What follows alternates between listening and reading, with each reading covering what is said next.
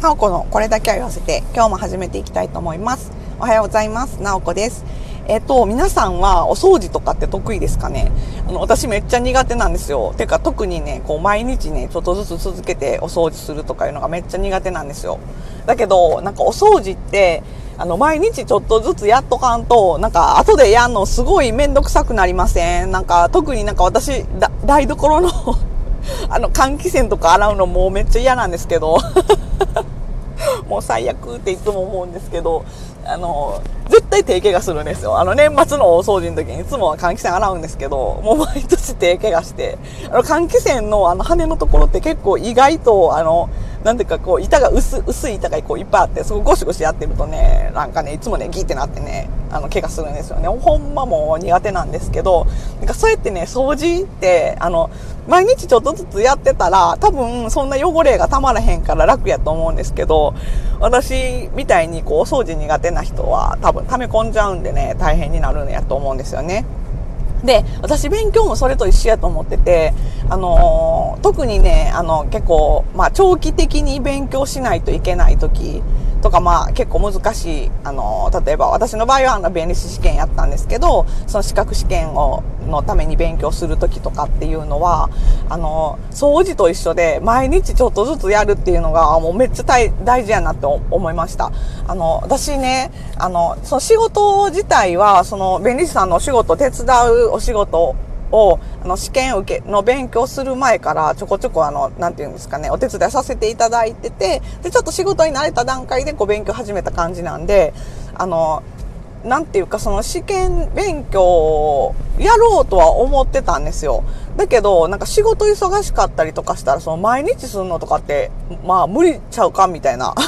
思いますよね。まあ土日はね、なんか仕事休みやから、まあやろう、や、やろうと思えばまあできるかなみたいな感じやけど、平日、そんななんか仕事終わって疲れて帰ってから、なんか仕事しようとかいう気にならない日も絶対ありますよね。とか、こう家族で旅行行くとかなったら、もう、えー、もう無理やんみたいになるじゃないですか。今日は無理やな、みたいな。だけど、なんか私勉強始めてから、本格的にもうなんか始めようって思った時日があって、でもなんか始めた、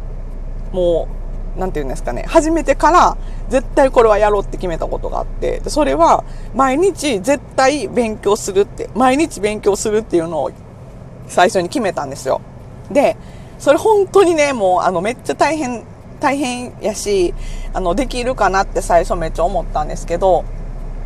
あのね、できました。でき、やろうと思えばできるもんですね。っていうかね、あの、私もね、その家族、まあ、子供もいるんで、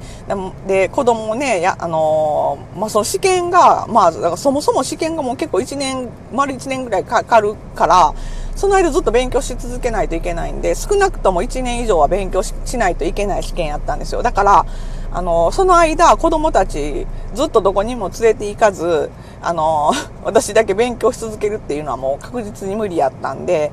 で、私のね、実家が結構旅行好きなんですよ。だから子供たちみみんな連れて家族であの旅行行こうって、あの、めっちゃ誘われるんですね。で、私も旅行好きなんで、ちっちゃい時からずっとね、そうやって習慣的に行ってるから、で、だから、その家族旅行とかはもう外せないし、で、まあ仕事は平日ね、集合であるし、いつ勉強すんで、まあ、その毎日ほんまにできんのかなと思ったけど、いや、あのね、勉強毎日、そのがっつり毎日3時間を毎日ずっと一年中続けようと思ったら、それは無理ですよ。だけど、その旅行行ってたとしても、あの5分ぐらいは勉強できますよね、どっかで。あの電車乗ってる時間とか、車で移動してる時間帯とかに、ちょっと5分でいいんですよ。5分だけ、なんかあの問題見て、とか、あのテキスト見て、5分だけ勉強勉強しましょう。それだけでもね、全然違います。私、本当にあの仕事、だからこの時期ね、12月とか年末になってくると、めっちゃ忙しいんですよね。11月、12月ぐらいが、なんかめっちゃ忙しいんかな、毎年。ほんで、なんかその時期本当にその試験勉強してた期間中も、その年末のその繁忙期、もう本当勉強する気力ゼロでした。だからあの、でもね、そ、そめっちゃもう気力ゼロでも、あの、トイレ行くじゃないですか。トイレに、あの、本置いてたんですよ。で、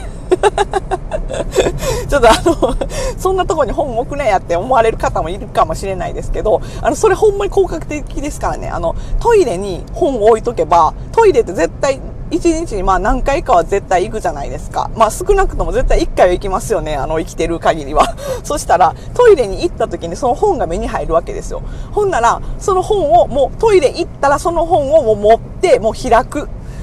そしたらもう今日の勉強、あの、できました。今日勉強継続できました。みたいな。あの、私の場合もそれで OK ってしてて、あんまりそこのルールをガチガチに縛りすぎると、もう多分毎日勉強とかって無理ですよ。もうなんかラジオトークの配信とかも、あの、私毎日配信してるんですけど、その毎日配信しようと思っても、多分ガチガチになんかこうルール、こういう配信じゃないと、あの、もう配信しひんとか、もう完璧にもうなんかちゃんとうまく喋れん、噛、噛まずに、一回も噛まずに喋れへんかったら、なんかこう撮り直しとかってしてたら、多分なんか毎日配信とかって結構ハードル上がってくると思うんですよね。でも私そういうとこあんま気にせずに毎日配信してて、で、そうやってこう、結構ルール緩めにして、毎日続けるっていう方が、多分、あの、絶対いいと思ってて、掃除もた、だから多分私そうすればいいんやろなって思うんやけど、それすらもできないんで、もうど、もうどうしようもないんですけど、ハードル下げて多分毎日やる方が絶対いいんですよね。あの、掃除、もう綺麗さを多分キープできると思うんですよね。だから、なんか一回それで、なんか試してほしくて毎日勉強しようって思ってる方、なんか今日絶対こう4ページ問題集やるとかって、まあ一応なんか決め、決めはするんですよ。確かに。私、その計画立てないとダメやと思ってるんで、計画は立てるんですけど、その日もできなくてももうしょうがないじゃないですか。でも、やらないのはダメなんですよ。名前も言ったと思うんですけど、遅刻してもいいけど、行かないとダメなんですよ。だから、何かしらやるんですよ。だからトイレで5分でもいいんですよ。勉強する本を、もうなんか5分じゃなくても1分でもいいから、とにかく本を見る。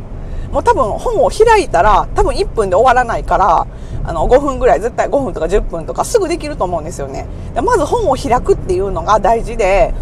だからそれをね、もう強制的に自分が絶対、そのなんかトイレに行くとか、まあなんていうかご飯食べるとか何でもいいですけど、その絶対やる行為に絡めて、もうなんかこの仕組み化してしまったら、もうやらざるを得ないんで、そうやったら絶対やるようになると思うんですよね。だからそうやって毎日ちょっとでもいいから勉強する習慣をつけると絶対伸びますよ。だからや、ぜ絶対やってほしくて、あの、もしこれ聞いておられる方で、そうなんか資格試験目指してるとか、あの、ね、大学受験の勉強してるとかいう方、まあ大学受験の勉強とかはね、絶対みんな毎日やってるとは思うんですけど、まあでもうちの子供みたいなあんまり勉強苦手な人やったらちょっとやらへんかもしれへんな。どうなんやろまあでも特に社会人の方やと、こう、仕事がね、忙しいと、毎日勉強続けるの大変やと思うんですけど、まあ、あの、そういう方はぜひ試していただきたいなって思うんで、あの、よかったらやってみてください。あの、また、あの、ご意見とか、あの、ご質問とかあったら寄せていただけると嬉しいです。でいいねとか、あの、面白かったよとか、ネギとか押してもらえたら、また、あの、毎日頑張って配信する原動力になるんで、あの、よろしくお願いします。で、あの、毎日一応配信してるんで、あの、フォローしてまた聞いていただけると嬉しいです。ではでは、なおこでした。じゃあね、バイバイ。